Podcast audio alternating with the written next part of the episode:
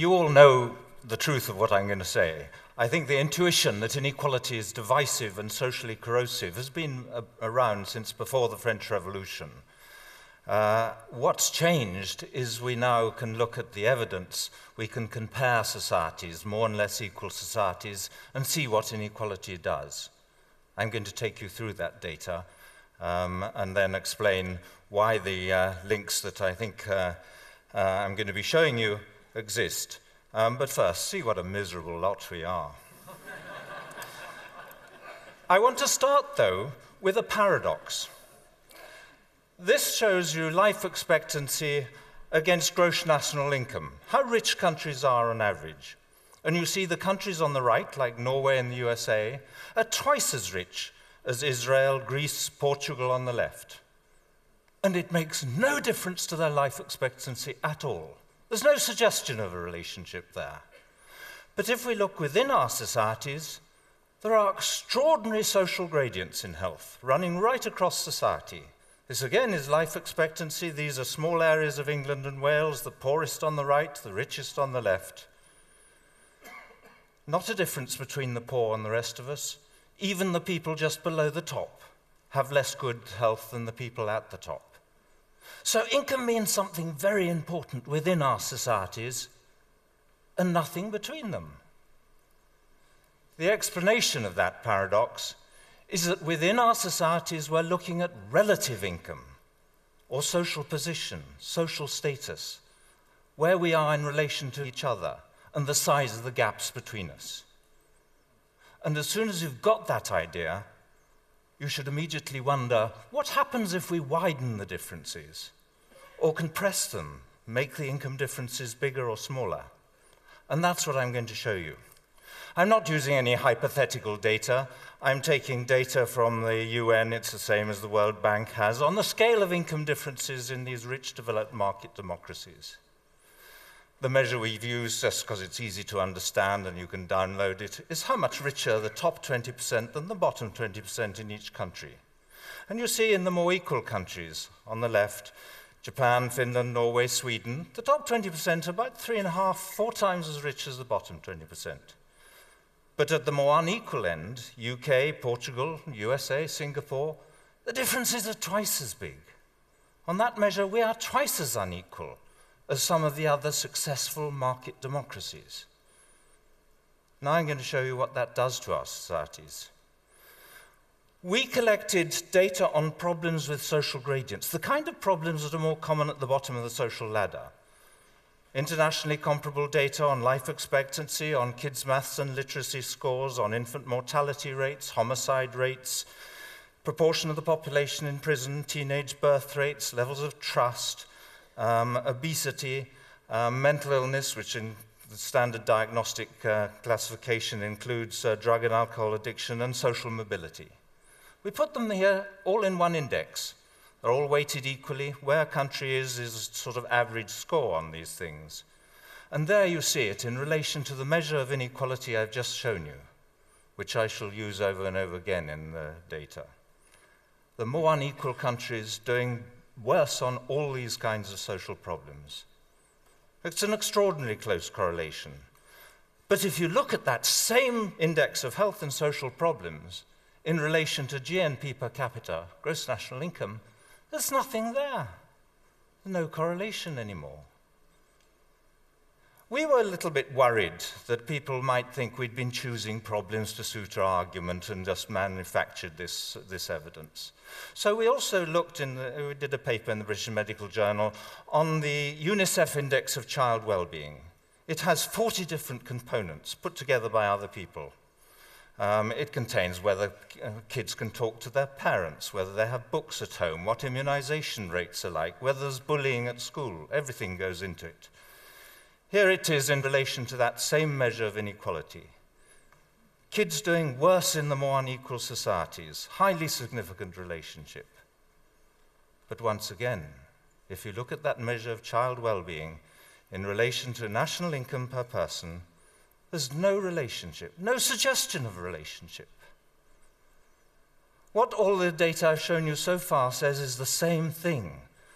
The average well being of our societies is not dependent any longer on national income and economic growth.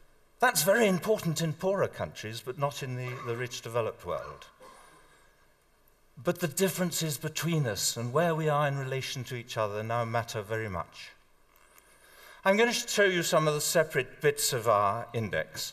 Here, for instance, is trust. It's simply the proportion of the population who agree most people can be trusted. It comes from the World Values Survey. You see at the more unequal end, it's about 15% of the population who feel they can trust others. But in the more equal societies, it rises to 60 or 65%.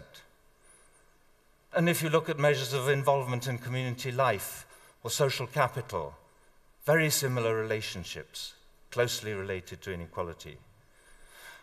I may say we did all this work twice. We did it first on these rich developed countries, and then as a separate test bed, we repeated it all on the 50 American states, asking just the same question Do the more unequal states do worse on all these kinds of measures? So here is trust from the General Social Survey of the federal government related to inequality. Very similar scatter over a similar range of levels of trust. Same thing is going on. Basically, we found that uh, almost anything that's related to trust internationally is related to trust amongst the 50 states in that separate test bed. We're not just talking about uh, a fluke. This is mental illness. WHO put together figures using the same diagnostic interviews on random samples of the population to allow us to compare rates of mental illness in each society. This is the percent of the population with any mental illness in the preceding year. And it goes from about 8% up to three times that. Whole societies with three times the level of mental illness of others. And again, closely related to inequality. This is violence. These red dots are American states, and the blue uh, triangles are Canadian provinces. But look at the scale of the differences. It goes from 15 homicides per million up to 150. This is the proportion of the population in prison. There's about a tenfold difference there, a log scale up the side, but it goes from about 40 to 400 people in prison. That relationship is not mainly driven by more crime. In some places, that's part of it. But most of it is about more punitive sentencing, harsher sentencing, and the more unequal societies are more likely also to retain the death penalty. Here we have uh, children dropping out of high school. Again, quite big differences, extraordinarily damaging if you're talking about using the talents of the population. This is social mobility. It's actually a measure of mobility based on income. Basically, it's asking do rich fathers have rich sons and poor fathers have poor sons? Or is there no relationship between the two? And at the more unequal end, father's income is much more important.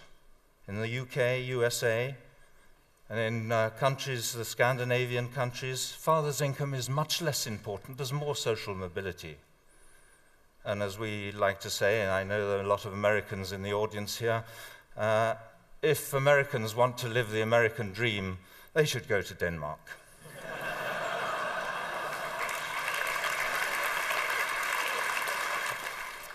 I've shown you just a few things in italics here. I could have shown you a number of other problems. They're all problems that tend to be more common at the bottom of the social gradient.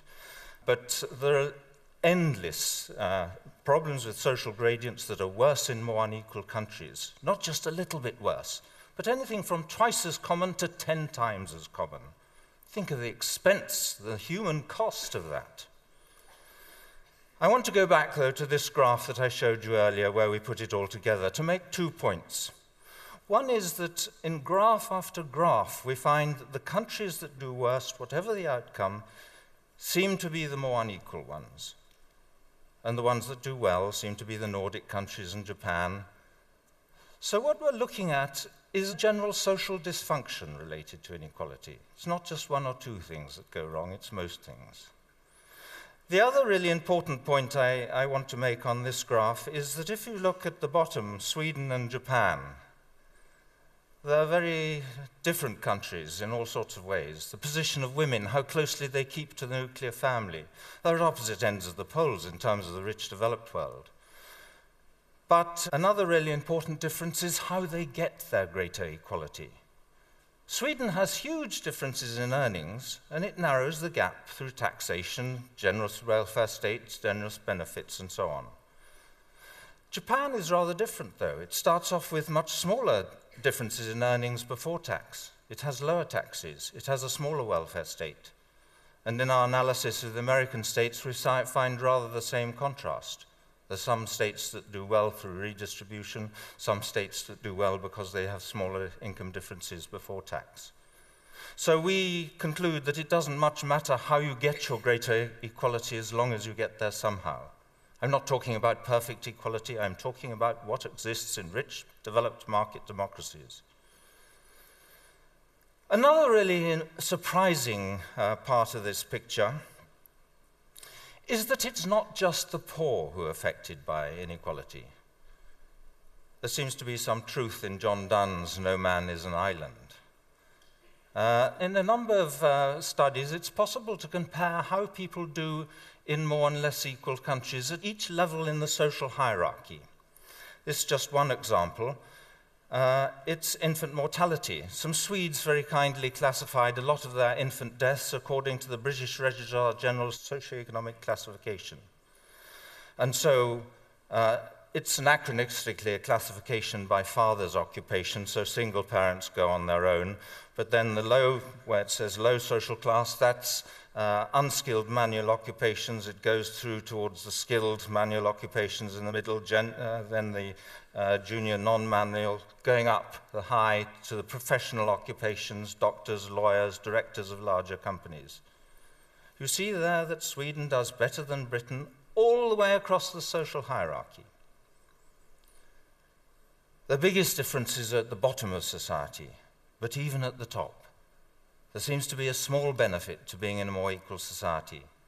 We show that on about five different sets of data covering educational outcomes and health in the United States and internationally. And that seems to be the general picture that greater equality makes most difference at the bottom, but has some benefit even at the top. But I should say a few words about what's going on. I think I'm looking and talking about the psychosocial effects of inequality more to do with feelings of superiority and inferiority, of being valued and devalued, respected and disrespected. And of course, those feelings of uh, the status competition that comes out of that drives the consumerism in our society. Uh, it also leads to status insecurity. We worry more about how we're judged and seen by others, whether we're regarded as attractive, clever, um, all that kind of thing. Uh, the social evaluative judgments uh, increase, uh, the, the, fear of the, that, those uh, social evaluative judgments. Interestingly, some work, parallel work going on in social psychology. Some people reviewed 208 different studies in which volunteers had been invited into a psychological laboratory and had their stress hormones, their responses to doing stressful tasks measured. And in the review, what they were interested in seeing is what kind of stressors most reliably raise uh, levels of cortisol, the central stress hormone. And the conclusion was it was tasks that included social evaluative threat, threats to self esteem or social status, in which others can negatively judge your performance. Those kind of stressors have a very particular effect on uh, the physiology of stress.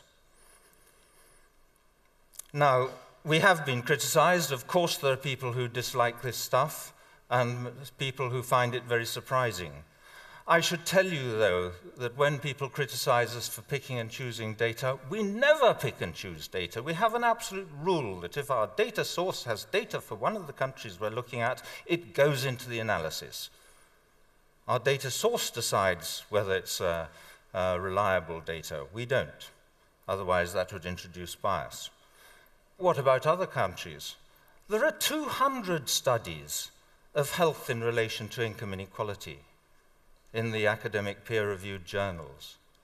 This isn't confined to these countries here, providing a very simple demonstration of the same countries, the same measure of inequality, one problem after another. Why don't we control for other factors? Well, we've shown you that GNP per capita doesn't make any difference. And of course, others using more sophisticated methods in the literature have controlled for poverty and education and so on. Um, what about causality? Uh, correlation in itself doesn't prove, prove, causality.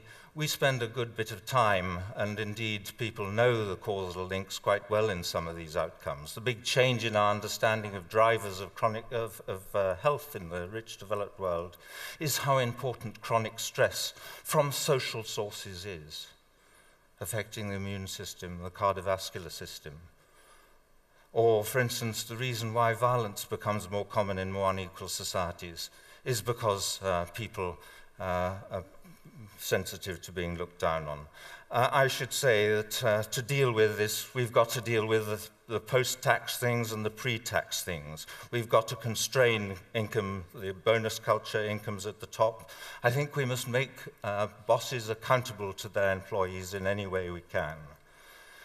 I think the take home message, though, is that we can improve the real quality of human life by reducing the differences in incomes between us. Suddenly we have a handle on the psychosocial well being of whole societies, and that's exciting.